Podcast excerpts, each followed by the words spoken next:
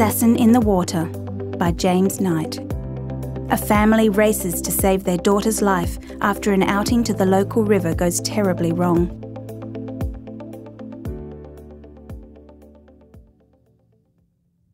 It is one of the world's most venomous creatures, Chironex fleckeri, a species of box jellyfish living in northern Australian waters. Chironex is a hybrid of the Greek word chiro, hand, and the Latin nex, death. When fully grown, each of the jellyfish's 60 tentacles spread up to 3 metres.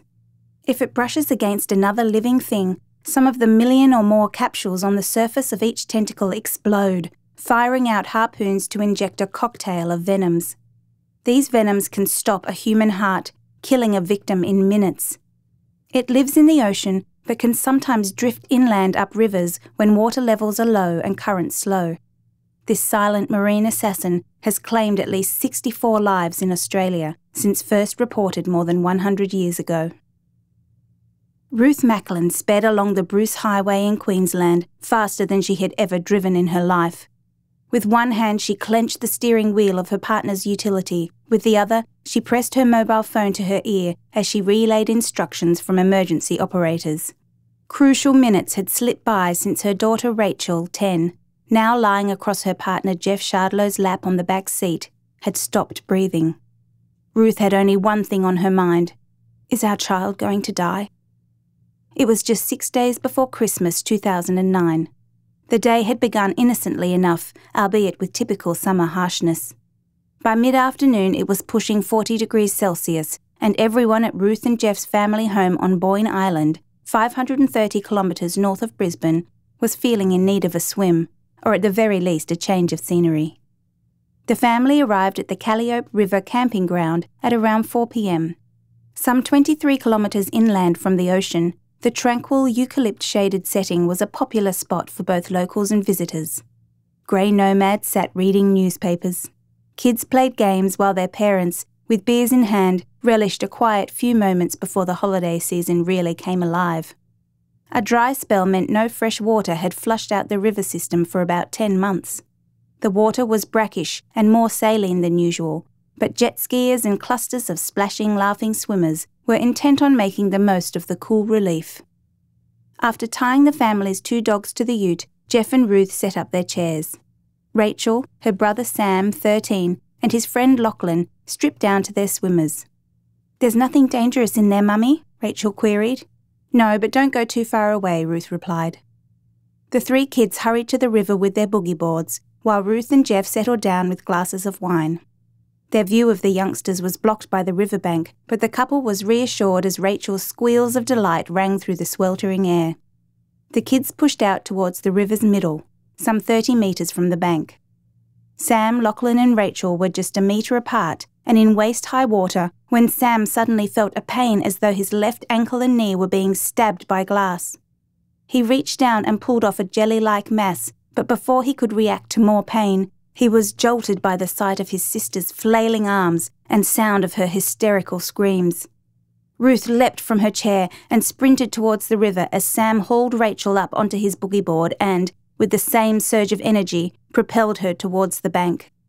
Get this fish off me! Rachel screamed. Sam dragged his sister to a patch of sand at the water's edge where an elderly couple had rushed to help. It's a box jellyfish. We need some vinegar, said the woman, hurrying to her camper van. Ruth reeled when she saw her daughter. Rachel's left leg was almost entirely wrapped in tentacles. Tentacles were also wrapped around her right thigh and her stomach and left arm. Without thought for her own safety, Ruth frantically tried ripping the stingers off, but the harpoons held firm. Then, in the fury of the moment, Rachel suddenly stopped screaming. Am I going to die, Mummy? she asked softly. No, you're going to be okay, replied Ruth, but with growing uncertainty. The elderly woman returned with vinegar and paper towels, and as Ruth poured the vinegar over the tentacles, they released their grip on her daughter's skin. Ruth grabbed large handfuls of the jellyfish using the paper towels, but any relief was short lived. Rachel was slipping into unconsciousness. Sam sprinted to his father, who was hurrying down the bank with more paper. Get the car! he yelled. By the time Jeff returned with the ute, Rachel's body had developed angry purple welts where the tentacles had been, Her face was pale, and she couldn't be woken in her mother's arms. Abrupt decisions were made. Sam and Lachlan would stay with the dogs and the elderly couple, and Jeff would drive to meet an ambulance while Ruth nursed Rachel on the back seat. Shortly into the journey, Ruth shouted, She stopped breathing! I can't do this! So they swapped positions, and Jeff held Rachel while Ruth drove. As the ute bounced over corrugations, Jeff couldn't hold his fingers for long enough on Rachel's neck to find a pulse. He shouted at Ruth to slow down. Ruth shouted back. Panic set in. Jeff started CPR, an action he knew well. He was an environmental scientist who'd received first aid training at work. He'd performed mouth to mouth on accident victims twice before, but nothing prepared him for this. Crammed behind the front passenger seat, he supported Rachel's back and neck with his left hand while using his right to keep his child alive. One compression, two, three, four, fifteen. One breath. Had he muddled his count? Jeff didn't know. He knew he needed to focus on getting air into his daughter's lungs and to be careful that his compressions weren't hard enough to break bones. All the while, he was thinking to himself, This is my daughter. We are going to Calliope Crossroads, yelled Ruth over the phone to the emergency operator. They turned onto the Bruce Highway. It was another four kilometres before they'd be at the crossroads. Ruth put her foot flat on the accelerator. Near the crossroads, service station manager Joe Cacciaviello was chatting with two customers when he noticed a ute shudder to a stop. A woman got out, shouting on her mobile. I reckon there's a blue happening there, Joe told customers Bob Heath and Leanne Burgess. Now the woman was waving her hands furiously in all directions. It's not a blue, said Joe. Something's wrong. He ran over with Bob and Leanne close behind. Jeff was all but exhausted. In the whirl that followed, Joe took over the compressions and Leanne stepped in to perform mouth to mouth. It had been 30 years since Joe had passed his Bronze Medallion life saving certificate, while Leanne, an ex Navy servicewoman, had received extensive first aid training and had also passed a St John ambulance course. Stay with us, the service station manager pleaded with his little patient. Meanwhile, Ruth was still on the phone relaying instructions. You're doing well, she said with a wavering voice. Minutes passed before they heard the ambulance siren. Station officer Cole Purton was responding to a Code 1 call out life or death. Within moments of seeing his patient, he had radioed back to Central Communications for anti-venom to be collected from Calliope Ambulance Station by another ambulance.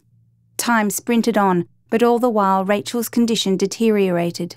Her face and extremities were blue, a sign she wasn't receiving enough oxygen. Just metres away, four wheel drives, camper vans, and caravans whistled past, filled with holidaymakers, oblivious to the drama that was on the brink of destroying a family.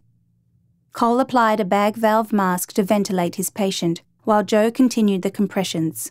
After two minutes, Cole found a weak pulse. Rachel was fighting hard, and soon her pulse strengthened and slowed, and her dangerously low blood pressure began to rise. Then she started to breathe by herself. Rachel was in the back of the ambulance by the time the antivenom arrived and was injected into her arm.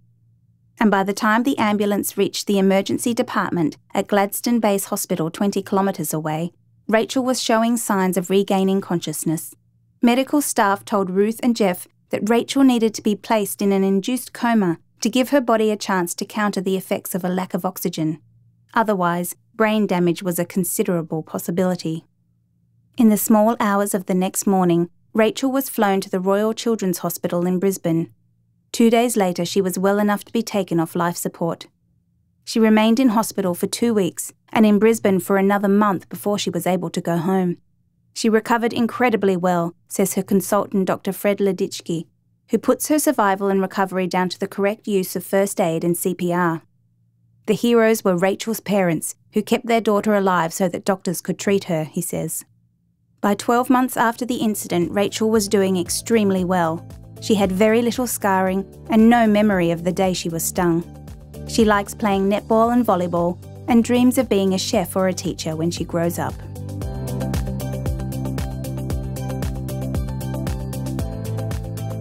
For more RD talks, visit readersdigest.com.au. Brought to you by Reader's Digest Australia